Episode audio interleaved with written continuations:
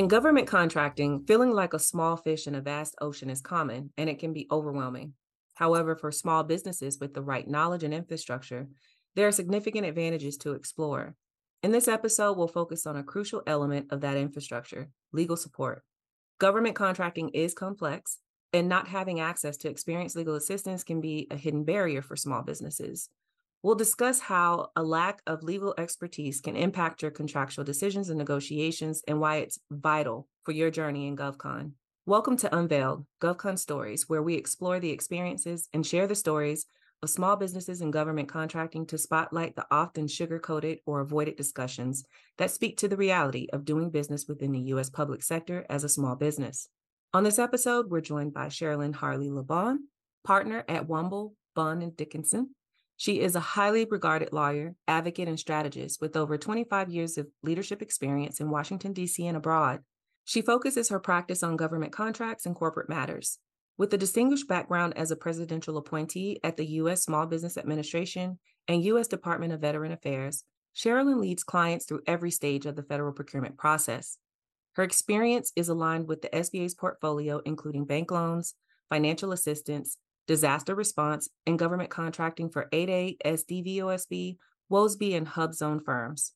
Cherylyn draws on her extensive government experience to advise clients on a broad range of government contracting matters, including regulatory compliance with the agency's various programs, structuring joint venture agreements, counseling on mentor protege programs, teaming agreements, contract interpretation and performance counseling, negotiation of requests for equitable adjustment, resolution of subcontract disputes, contract terminations, suspension and debarment, and advising on small business procurement programs in various federal agencies. In addition, Cherylyn advises clients on a range of corporate matters, including complex contracts mergers and acquisitions, bank representations, employment policies, and corporate governance. Fun facts earlier in her career, she spent several years working overseas as a finance and telecommunications advisor to the German Congress and as an international transaction specialist with the Mannesmann Corporation of Dusseldorf, where she structured and negotiated financial transactions in Eastern Europe and Asia. She also served as a media advisor to a prime minister candidate in the UK. Cherylyn is committed to helping her clients develop creative and workable solutions to a broad range of matters while enabling them to achieve their financial and corporate goals. Cherylyn, thank you so much for being brave, pulling back the curtain, and sharing your GovCon story with us. So tell us your small business GovCon story. You know, in in my capacity in my daily work as a GovCon lawyer, I work with GovCons of all sizes, small, medium, and large.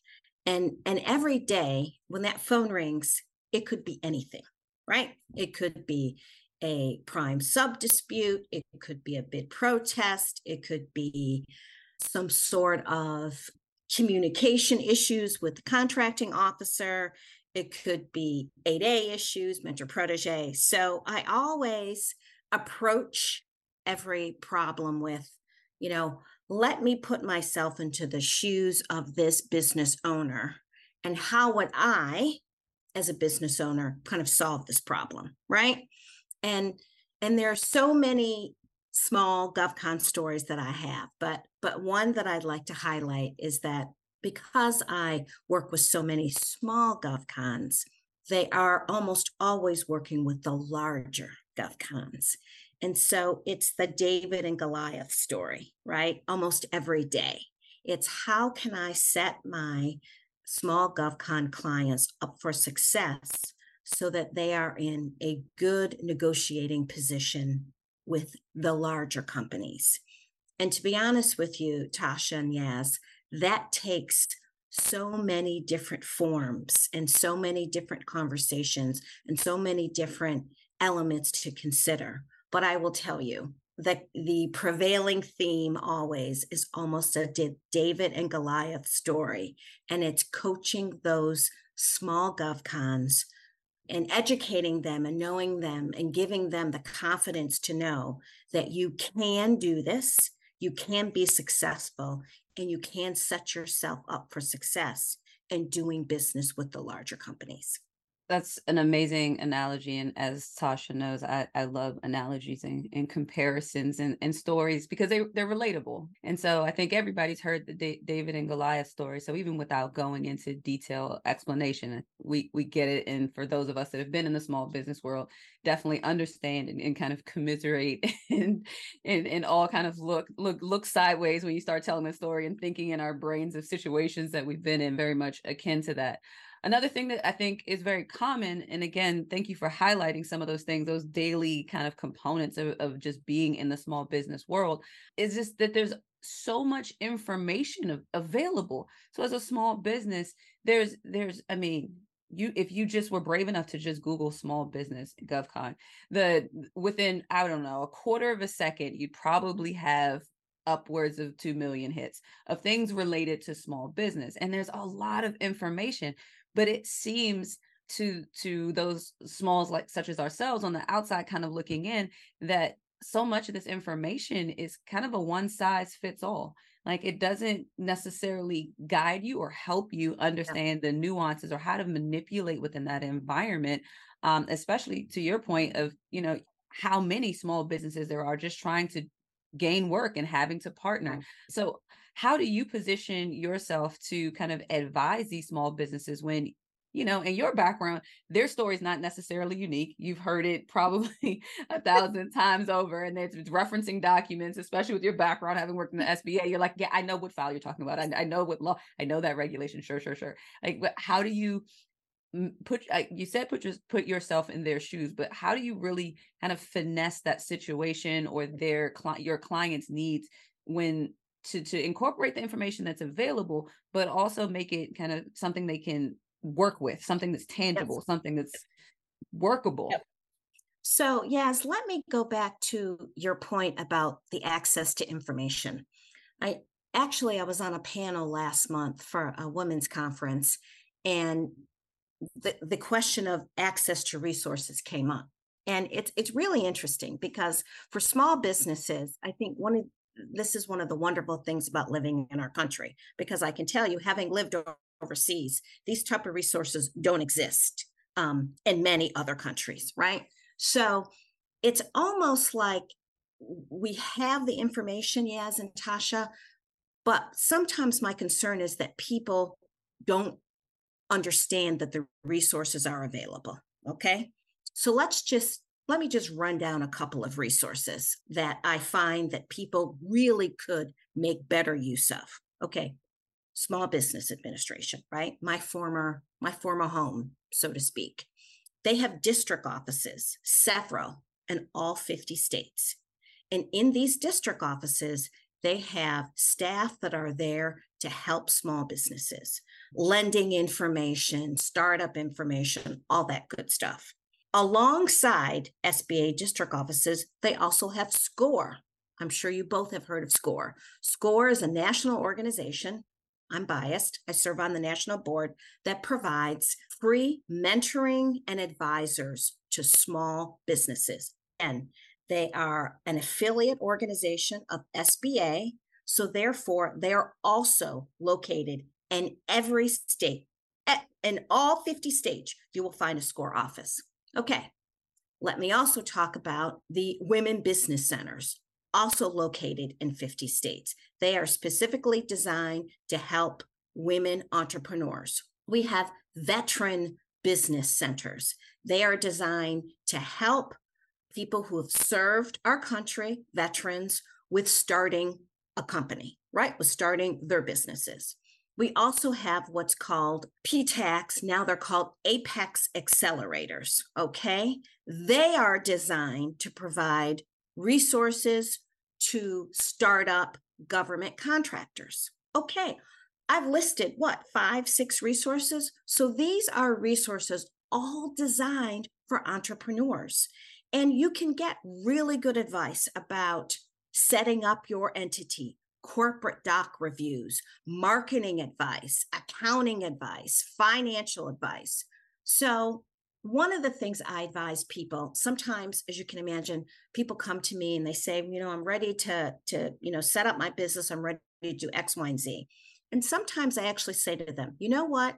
I think you need to go and use some of these free resources because I don't want to take your money. Yeah. These are available free sources here. I would rather you go and use them than come to me and and spend your money because I don't write business plans, ladies. Mm-hmm. SBA, PTAC, the Veterans Business Centers, they can help them with all of those things. I don't want to be in the business of taking people's money unnecessarily. What I Mm. want is for my entrepreneurs and small businesses to come to me when they're ready. It's so Okay. you say that, Cherylyn, because we've had this conversation a couple of times about timing of when you pull in certain types of assets and resources and wanting to make sure that like businesses don't unnecessarily, especially when you're small, whether you're a startup or you're you're already in GovCon, but there are certain things you don't have to pay for per se. Like there there are resources that help. So timing and understanding when do you bring in that paid resource for that additional support that augments some of the free resources that are available. So glad you said Yeah. that. Just dittos on some of the stuff we've already talked Right. about. And now, sometimes when resources are free, you know, remember you get what you pay for, right? You need to be able to peel back the layer of the onion and and kind of perhaps pick and choose the best resources, okay? Because you're not going to align with every single person, but is your right as the person that is going to be using these resources to pick and choose and decide what is the best free resource for you. And I always encourage people to do that. If one particular mentor or volunteer is not working for you, go back and find another one. There is someone there that can help you and that you will connect with. Sometimes it may take a couple of, you know, tries to find that person. Now, Yaz, I know I went off on a tangent there. Please repeat your question to me again about small businesses and and my role. No, I mean uh, we love it. So all all also very useful information. And before we even go back to the question, whatever, we'll get there. Tell tell me more about the statement you made. Businesses need to come to you when they're ready. From your professional perspective, what level of diligence or what level of planning would you say is kind of a, a good point for a business to reach out? So what do you, what boxes, what checklist should you have kind of at least preliminary completed before being really ready to invest. And I know that not every situation is the same, and that's actually what the question was partly about. But in most Right. cases, there's some basics. So that's a very good question. You know, there are certain boxes that need to be checked. So you should you should have a good understanding of what you bring to the market, what your value is.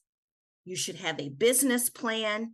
You should have some idea of how you're going to live and and pay your bills while this business is in growth mode there should be an idea of how you're going to raise capital and generate income. Part of the business plan should also include your marketing strategy. Again, I said that in the very beginning. You know, what is your value to the market? What do you bring to the table? You should have all those things worked out ideally before you see the banker, the lawyer, the accountant. Got it. Thank you. That is that is. there's- I mean, there's those- more, there- yeah, yes. that- yeah, but that gives you a foundation. And those yeah, are. I mean, if- yeah. But if you're if you're jumping there- into this, that is foundationally, you you really should have at least the at a minimum kind of kind of baked. And and Tasha and I do experience this with some of our customers mm-hmm. where we're trying to encourage them to you know make sure you put the thought into being able to articulate what it is you offer because you're not going to be the only one doing that. You're not going to be the only one providing that service. So make sure you can articulate what differentiates you and what your value is to the community or businesses or whatever it is that you're working within. And so the question that we uh, kind of originally posed was how do you I guess position yourself to understand and advise each of your small business clients needs? Is that kind of an assessment? Is that kind of an intake? What is kind of your process to make sure you understand Process. where yeah that that that company or that business is coming from so you can provide the best kind of advisory services So, you know, really, when I have an initial call with a prospective client, I'm really in listening mode. Okay. I'll say to them, tell me three points about your, your company. What services are you providing? And I often find if they're struggling to tell me these three points, we probably have a little bit of a problem, right? Because you need to be able to articulate me to, to me in three very sharp critical points what service you provide, what value you're adding, what is it, where you want to go with your company, right? And usually people call me with a specific problem, right? This is normally how I get introduced to people. They have a pain point and they're coming to me to solve their problem. So, in that first discovery call of about 30 to 45 minutes, I'm really in listening mode because I'm also assessing ladies whether I'm a good fit for them and whether they're a good fit for me. Much of what I do is I'm a strategic partner with my clients. So I want to make sure that, uh, again, I'm a good fit for them and they are a good fit for me. So it's really in that first discovery call, listening and assessing and hearing what the issue is and making sure that I can, in fact, help them. Cherylyn, you had your own business and you did do a lot yeah. of the strategy. So just like myself and Yaz, you have multiple perspectives to be able to incorporate within how you provide that advisory to the business. Having been on the the the side of government and having yep. been on the side of industry and having been an entrepreneur yep. yourself in this space and knowing how things work, I think that does measures to help you ensure that they've thought about like how they want to grow and those yep. components that you you already went over. But with that said, there are several small business owners that often feel as though they can't negotiate, right? With large businesses or mm-hmm. even with government. Sometimes when they get contract awards, you know, we hear the stories of small businesses getting in they say they're getting in over their heads and usually the scope of work that was requested is something that they definitely can do with their eyes closed but they may not have evaluated or negotiated that contract because there were the way the requirements were drafted made it nearly impossible for them to be successful but they didn't either know to push back against it or they you know they didn't do the negotiation because maybe they thought they couldn't or they felt awkward like you know i should be thankful i'm getting the contract and i don't want to create any any issues so i don't want to ask any questions. And so you know what would you say to those small businesses that see this as an impediment or a barrier or something or they they view things this way especially when dealing with larger companies?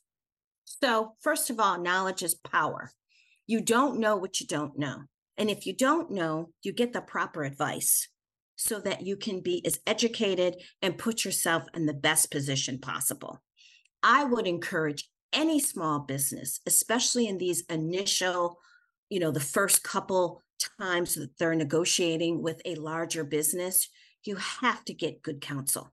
Because again, you don't know what you don't know. And especially if there is any sort of, you know, uncomfortable feeling about they feel like they may not really know everything about the contract. They're not sure if they're negotiating the best position. Even if they think, oh my goodness, I can't afford to hire a lawyer, here's what I say you can't afford not to. Thank you for saying that. And we we actually I don't remember what episode it was, Yaz, but I think we it may have been the react the response and, and reaction or something like that where we were we had to take a position, Cherylyn, on investments that were critical. I think I did say legal, right? I think you did. Okay. Yeah. So instead of a, a Q&A, we did an episode where we did statements and response. So you didn't get to formally come up with an answer in your traditional sense because we were kind of doing it on the fly. And and one of the questions was around like what to invest in and what the opportunity cost is in, of not investing in your business in certain elements. And accounting and legal were among those that came up for advisory services because the cost of doing it incorrectly is typically significantly higher than what you thought you were going to pay to do it correctly and get resources to help support you. So yeah, I'm really glad you hit that point as well.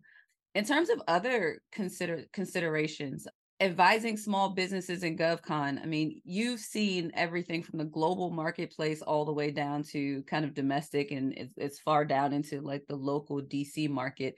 What other things do you typically help kind of advise your clients on in terms of just navigating this ocean? Because for a lot of the folks we work with they're overwhelmed. We have conversations i mean even just a 45 minute conversation about the difference between capture and business development. Will take someone out they are just like wait what and i'm supposed to do? How? It uh, well i don't have the resources. What do you mean? How, what?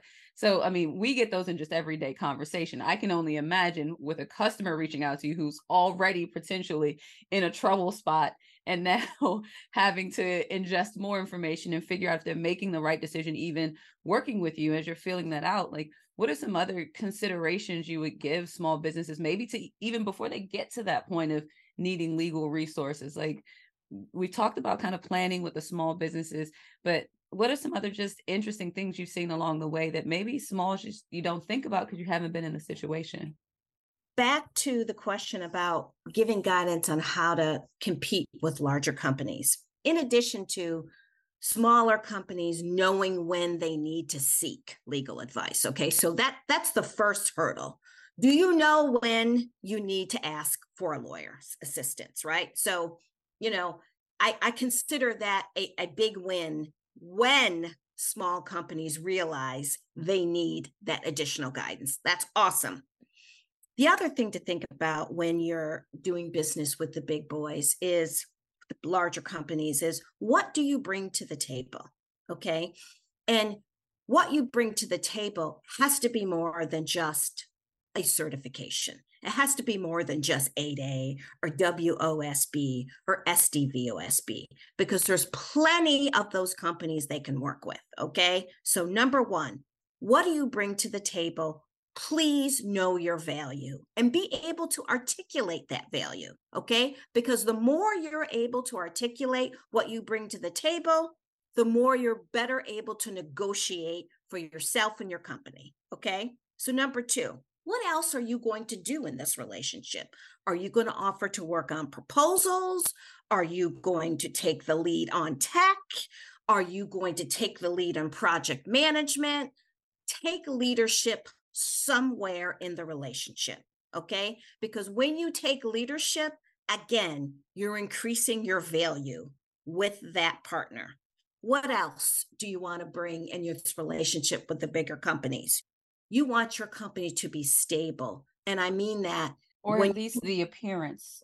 Yeah, or, or the appearance. but what I mean by that is you want to you want to make sure that you and your team don't have drama okay and i mean no employee issues no backbiting you want to present to that larger company that you all are a united front everything is is buttoned up everything's tight and we don't have any mishaps here and there. And so that also means you want to make sure you bring to the table a united front with with low attrition low turnover all that because you want whoever's interfacing with that larger company to again be stable.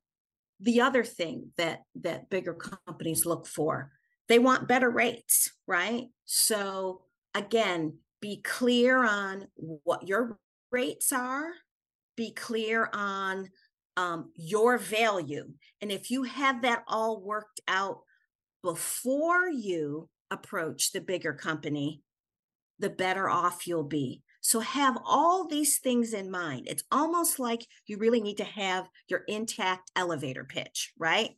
You want everything to be intact, a very professional presentation and and you are very clear on your value because then you're able to better negotiate with the principals are these some of the things that you also provide as considerations while you're advising your clients if you see that these are potential gaps um, based oh, yeah. on the conversations yeah. you're having yeah. with them and i can often tell by the look of the contract right mm. Yeah. for example, if they're doing a teaming agreement and the work share is not defined, mm-hmm. I'll say to my client, why haven't we defined work share? well, I'm, and I may get as a response, well, you know, I just really want to work with them. And so I, you know, I didn't want to ask for too much. Well, well, I mean, it's not just so that is part of it, right? But then it's also it is difficult though to get a, a large business to take you seriously unless you have some kind of leverage. You can offer to do proposals, you can offer to take the lead for a certain section and have certain capabilities that your company's coming with. But with these large firms, they have a Rolodex of small businesses that have similar footprints. And Yep. so it can get you into a situation trying to push for, and a lot of them, even even some of the small largest, like mid tiers, are getting funny acting with guarantee, you know, with work share and stuff like Right. that. When that they used to be a bit more amenable to that Yep. type of stuff. And Yaz, I see you're about to Yeah, because you know the as we talk about this, and we're talking specifically about smalls working with larger businesses, but to me, it kind of still goes back to one of the foundational components of almost every one of our conversations. And it's that ability to network and that ability to know people and that ability to Yep. have people within those organizations that are are your friend, your champion, that can help you also understand the dynamics of the organization you may be working with because it is incredibly difficult as a small business to you know say "Mm, uh, we need to have this in the teaming agreement that we're doing best athlete and we have at least a 10% work share on task x y and z like if it's it's it's it's intimidating to have some of those conversations but the dynamic and the way that conversation goes is a lot different when you can have that with someone you know and Right. it's very similar to the conversation we had about working in the government, trying to establish those relationships with people you know Sure. where they can also help articulate your value. Yes. Let me let me back up to this idea of work share because this is something I, I'm almost dealing with every day. And I what I often say to my clients is that you cannot be desperate for the crumbs. Okay. yeah, you and and I and and and I have I I have negotiated many of these agreements and I say to my clients we do need to put work share requirements in there because you are doing yourself a disservice by not negotiating them now because you realize often you have to negotiate these things on the front end because once the work has already been won and you don't state it it's too it, you know it's really kind of too late to go and renegotiate all of this.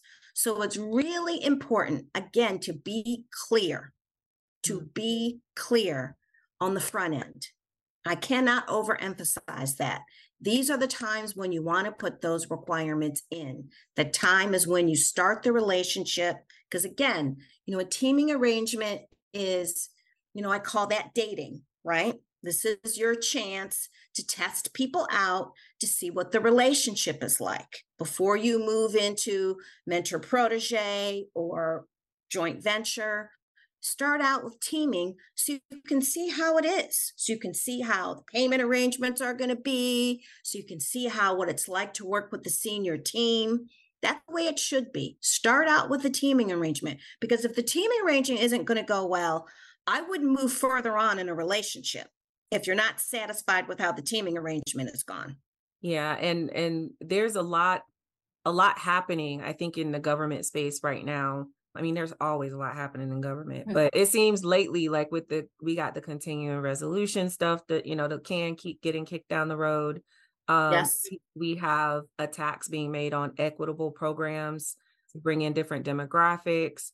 You know, there's a lot of the the, the way acquisition is being done is just is shifting. And so Yes. with, with all these things, some of the stuff we talked about definitely can be helpful helpful um, because all these changes and shifts have sig- potential for significant impact to small businesses in this space. And we want to kind of transition and get into some of how lessons um, learned from your experience in our conversation could be beneficial for these businesses in mitigating like their ongoing operations and the planning because we're in that planning season Yeah. get ready for uh, i mean we're in first quarter for the the government fiscal year but um, a lot of businesses plan on a calendar year basis. And so uh, a lot of the planning and stuff is is happening right now. And we want to talk about some of those lessons that'll take us there. Yeah. And before we get into that, Cherylyn, I Mhm. something that I thought of that we should have probably addressed earlier on, and something that I actually didn't learn till I was several years into my career, the difference between legal contract support and legal counsel. If you could kind of clue some of our listeners in, and we're kind of taking a tangent, but for me, I learned this a little late in the game because I, I worked with contract specialists and I worked with some contract specialists that were lawyers. And then I worked with some lawyers that didn't do contracts. And then I worked with some lawyers that only worked on the business behalf as as as counsel when dealing with mergers, acquisitions, and things of that nature. And there were so many different lawyers involved and people that had legal knowledge. I didn't really know how many different roles there were for some of our small businesses. They also may not know where they should be investing in terms of working with legal support. So if we could backtrack a little bit and kind of give us some of the foundation, kind of lay of the land as far as that goes. So I'm not sure exactly um, what you mean by all these different definitions, because I think when you talk about a law firm, there's some pretty clear roles. But when you talk about a company, Yaz, there are also different roles. So I'm not sure I can address the different roles in a company because every company is going to be different. But I certainly can talk about at our firm, right? And what we do at our firm and the type of guidance and support we provide. So, as I said, stated in the beginning, our firm, our, our government contracts team provides advice A to Z. And I often provide advice on reviewing contracts, contract terminations. I help with sometimes review of bid proposals. We run the gamut. And I do know from working with my clients, they have contract shops, yes. They may have contract managers who are responsible for reviewing and managing the contracts, right? They may have 100 contracts they're managing as prime, and then another maybe 50 to 100 subcontracts. And then often many of my clients have legal counsel, and the legal counsels within a government contracting company may do a variety of different things. And I really think, yes, to answer your question, it really depends on the company because each company may divvy up the duties of the lawyers on different things. Maybe they have a lawyers that only do that oversee the contracts, right? There may be a legal team, councils that just do the mergers and acquisitions. I really think it depends on the company and how they have defined those roles. And that and that's helpful because again, I was st- kind of picked up these pieces as I moved between companies and saw these different roles and saw people working in different capacities. Some were lawyers, some were just contracts folks, and it did depend Yeah. on the company. But I wanted Yeah. to bring that up so folks, you know, also because we're talking about that there isn't a one size fits all to any of this stuff. Kind of heard even from you within your company how you guys kind of divvy up roles in in different Right. specializations that you have, even in a law firm. Um, so Right. as a small business, don't expect that you're necessarily going to get this right the very first time, which leads me right into lessons Correct. learned. Unintentional, Learn. kind of perfect segue. I'll take it. So, in terms of lessons learned, and as we're talking about building your business and that portfolio of resources that a small business owner should consider, what would you say are some of the top things that owners should consider when looking for the right attorney? We talked a little bit even before about kind of how you do kind of a two way evaluation. You're making sure you're a good fit and your potential client should be doing the same. So, what are some of the kind of considerations that you would say that a small business should have in at top of mind or even further down the list as they go through their evaluation for finding the right attorney? So I think always you want to find an attorney that has the experience, right? That has the experience in in the industry. You know, I always think it's helpful because of course I came from government. I came from working in Congress, three years as House of Representatives of a lawyer, and then also three years in the Senate. And in one of the things I did was help companies navigate working with the federal government. I always think it'd be great to have a GovCon lawyer who has worked in government because there's certain things you learn working in government that you just can't learn from being on the outside. The nuances of how government, how contracting officers interact with with clients. It is it is really a, a very special relationship in the federal marketplace. I call government contracting in its purest form public private partnerships, right? Industry partners with the government to help the government deliver its services more efficiently, participate in R&D. You know, industry can be more innovative than the government. So I really think in its purest form, it's public private partnerships. And to have a lawyer that understands that would be awesome. Also, I think it's just important to have a lawyer who who understands business, right? Because at the end of the day, you want a lawyer that is not going to be sort of tunnel vision just on the legal issues, but can look at your business holistically. Who's going to be willing to work with the accountant, who's going to be willing to work with the banker, somebody who kind of has the antenna up on all aspects, because you need to be able to look around the corner that's the most important thing. You need to be able to troubleshoot, and you want a lawyer who can do that. And then finally, you want a lawyer who's going to listen to you, right? You, you need them to listen because part of of being a professional service provider right accountant banker is being able to really listen to your client and understand where the pain points are so that you can best advise them yeah and i mean i attended a um, one of uh, what it was the SC&H event that you invited me to, Cherylyn, um, not too long ago, and got to speak to some of the other your your your partners and other attorneys that's in the firm.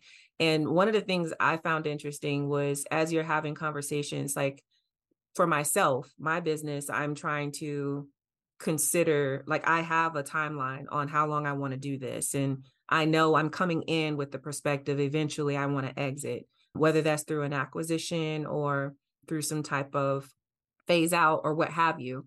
And I think it's also important, like you said, not only the experience in understanding government, but I think experience in understanding even like your subject area, the the law office having because if I'm all products, right? The type of considerations that I need to take into account versus a professional services provider, which is if that's all that they do, are going to be a little bit different. And you knowing that my growth goals are for acquisition, being able to advise me in a way with how I structure my agreements that may potentially have input on valuation. And if that's not your expertise or specialization, there may be another attorney that has more experience with GovCons in the M&A, which I did have the opportunity to learn about at that particular event, which was very helpful yeah. for me. And Tasha, you bring up a very good point because you're clear on what you want to do in the next five years. That's another very important question that I ask all new clients. What are your goals? Because if your goal is to sell in five to seven years, that looks very different than somebody's goal, which is to leave their company to their daughter or son. Okay. It's very important to have realistic expectations and to be clear on your goals. Because Tasha, if your goal is to sell within five to seven years, there's certain things you need to be doing right now. You are not going to be having a lifestyle GovCon. That is like not right. like I was, which was amazing. but yes. So, you know, it's, yes, it's it's very important because if you want to sell in 5 to 7 years, there are some very specific steps you need to be taking to make sure that you are maximizing the business right now, that you are growing, adding value, that you are getting on the contract vehicles with value, right? So there are very specific steps as opposed to someone who's going to slowly grow their business or do it in a different way because they're they're they're building a, a business for legacy. Okay. Mm-hmm. Two very distinct different goals, but you need to understand what your goals are. Yes. And I can't, these aren't goals for me to make up for you. these are your goals. I'm just yes. here to provide guidance, but you, you need to know your goals. I can't come up with your goals for you. Yeah, and and part of that always tends to include some piece of doing business with with large businesses, as we've been talking before. It doesn't have to, but often does. So, what are the top two, three things you keep seeing from a legal perspective that small businesses should be aware of and make sure to address in like their contracts and or negotiations? So, In addition um, to teaming. one, yes, number one, um, know who your potential partners are. Like I'll, I'll ask my clients, so what do we know about these people? What are their revenue? What are their, you know, what what's the revenue? What are their top executives like? What's the C-suite like? If you can't answer these questions, go back and do some more research. Okay. Or go back and get some more recommendations for other people that you know a little bit more about. Okay, so number one, who who are these people? Who are they? How well do you know them? How did you meet them? Sometimes you get introduced to partners through other people, but you need to be able to answer that question. And if you don't know enough about them, go find out, right?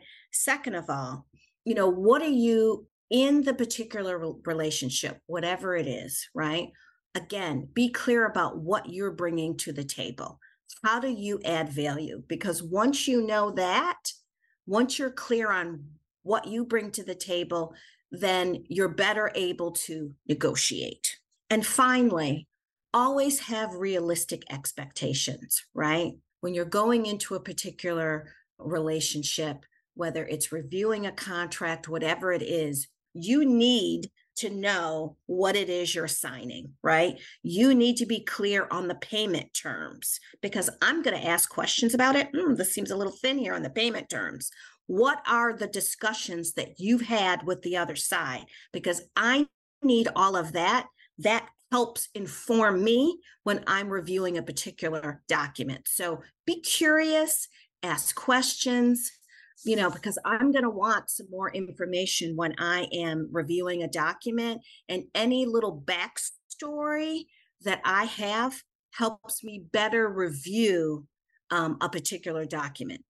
And I would like to kind of use that same line of reasoning and and Cherylyn ask kind of more about what your company's doing. So as a strategist, as someone that's owned businesses, as you know, having a law firm and working with companies to plan in advance or understand the dynamics of understand their mm-hmm. business so that they can talk about their value statement. So how do you all do that internally? I mean, for me, sometimes I, I'll speak personally by the end of the day, I don't want to be in front of a computer because my background is in technology. I'm constantly on the computer. I'm often talking to people about technology. So I have a really hard time doing my own technical stuff. If I have something broken in my house that is at all IT related, it is likely to stay broken because by the time I am at the end of the day, I am teched out. Yes. So how with given your role, how do you then kind of take steps back and, and start planning for your future? We're heading into the next calendar year. So I mean, what does that look like for you guys? So let me tell you a little bit about our firm. Womble Bond Dickinson is headquartered in the Southeast. We grew out of the Raleigh, Charlotte, South Carolina area, and then we've grown. We now have lawyers licensed in all 50 states. I am out of the Tyson's, uh, my office is out of the Tyson's Corner, Virginia office. And so we represent a variety of companies, not only in the United States, but all over the world. And we also have 450 lawyers in the UK. So that also gives us international presence with 500 plus lawyers here. And so we really help companies in a variety of different disciplines. So again, you know that my area is, is government contracts and corporate. We have a very large and well developed IP team. So that's trademarks, patents, patent prosecution. Corporate is pretty extensive. So, for example, in our Boston office, we have a lot of biotech folks, as well as out of California offices. We have three. We have a lot of technology companies out of there, clients that we represent. And we represent on other disciplines besides IP, government contracts, corporate. We also have very extensive litigation where it is white collar, mass torts. We have estate planning, we have bankruptcy. We're seeing a lot of that, unfortunately, in this economy. Really, just everything, one stop shop, I call it A to Z. And so I feel fortunate enough to be at a firm with a large platform where I feel there's not one not one thing that I can't help my clients with at this firm. And that's a very good feeling. Particular my smaller clients, my minority and women owned clients, I like to know that they have a home here at Womble Bond Dickinson and that we can meet all of their needs. Before we close out, I wanted to just get two things. One, I want to know more about what does Cherylyn have over the horizon. And the last one is one final takeaway for small businesses that you would like to hit on before we, we close everything out? Okay, small businesses. What I'd like to say is make sure that the foundation is strong. All right. And that means have a legal advisor, have a banker who's going to be your strategic partner, not one that you set up your bank account you do everything online and you really don't talk to them. You need a strategic partner, banking partner, because if you intend to grow your business, you will need a solid banker in your corner. And finally, find a reliable accountant. If you're in the GovCon space, you need to have an accountant who knows GovCon. You may have an accountant now that your dad used for 30 years and he's awesome, but if he doesn't know GovCon accounting, he's not really going to be able to help you. So again, find the people that know that, that are in your area of expertise and can help you. If you think you can't afford one, you are wrong. You can't afford not to have one. Okay, what does Cherylyn have on the horizon? So one of my favorite conferences is the National 8(a) Conference. I love it because I have so many of my clients that go, and so many of them live all over the country. And so it's my chance to see them. And what I do is I set up office hours, which means I'm off the clock. They can, I, I don't bill. It is an opportunity to see them, find out what's going on, see what projects are in the pipeline, see what we've got going, all the good stuff, and sometimes the bad, but I want to hear it all. And I get to see them in person. And it's truly one of my favorite conferences. And it's in Atlanta, right? Atlanta. Yes. This is the seventh. So I'm looking forward to that. In between, I have a couple other conferences, but I must say that is one of my favorites. We'll make sure to have that in the show notes. Absolutely. All right. And that's all we have for today. We talked about how in government contracting, feeling like a small fish can just be overwhelming. But we also discussed how you have several advantages that can help your business grow and it can be an amazing opportunity, especially when you have the right foundation, the right infrastructure in place. Contract government contracting is complex and nobody knows everything. So having those resources, your legal support and advisory, a relationship with the banker, as well as a accountant, all who need to have experience specifically in government contracting because of the nuances in uh, regulation, that are required in order to keep your business safe are very important. We also talked about doing business as a small with large companies in the space. You can negotiate. You can ask for more, and knowing where your business is, what you bring to the table, definitely helps not only you, but any advisory support that you receive, help you to navigate how to structure that, not only for the in person talks that you may have with these potential partners, but as well as the legal documentations associated with it. There are several other items that we discuss with regards to infrastructure and resources that are out there and available. We've talked about these several times in our podcast the Apex accelerators, the VBOCs, the Women Business Centers, SCORE. There are so many, SBA website as well. There are free resources, and we like to call them federally funded resources um, out there to support your needs in the government contracting space. And they do have their role in place in you planning and doing business. So please don't forget about those. And with that, we thank you all for joining us on Unveil GovCon Stories. Absolutely. Thank you all for listening in. And Cherylyn, thank you for joining us. It's been amazing having you on the podcast with us and sharing some information, especially from such a well rounded background um, in GovCon and abroad. Um, so thank you again for joining. It's been my pleasure, and I have just enjoyed my time with you both. Thank you so much. Thank you for joining us on Unveiled GovCon Stories, a Hive 39 media production with our special guest, Cherylyn Harley LeBon of Womble Bond Dickinson, and your host, Tasha and Yaz. Please subscribe, share, like, thumbs up, and also please check our show notes. We have links for our guests, for our listeners. If you would like to be a guest, if you have content that you would love to hear us touch on, or ideas, feedback, comments, we're always actively listening and searching for information and feedback from our audience. We do this for our audience, and we hope that this helps impact small businesses so that you guys can, you know, just learn more about working in GovCon. We also encourage you to join the Hive 39 community. You'll also see a link there. It's an inclusive online community for GovCon small businesses and consultants to learn, share, and grow. You can receive free resources there to support your business in pursuing government contracts, meet new partners, make new friends, identify small business events that are going on that are appropriate for your industry, and just generally stay up to date. We keep the content fresh there and, you know, encourage everyone to join the community. So thanks again for for joining us on Unveiled.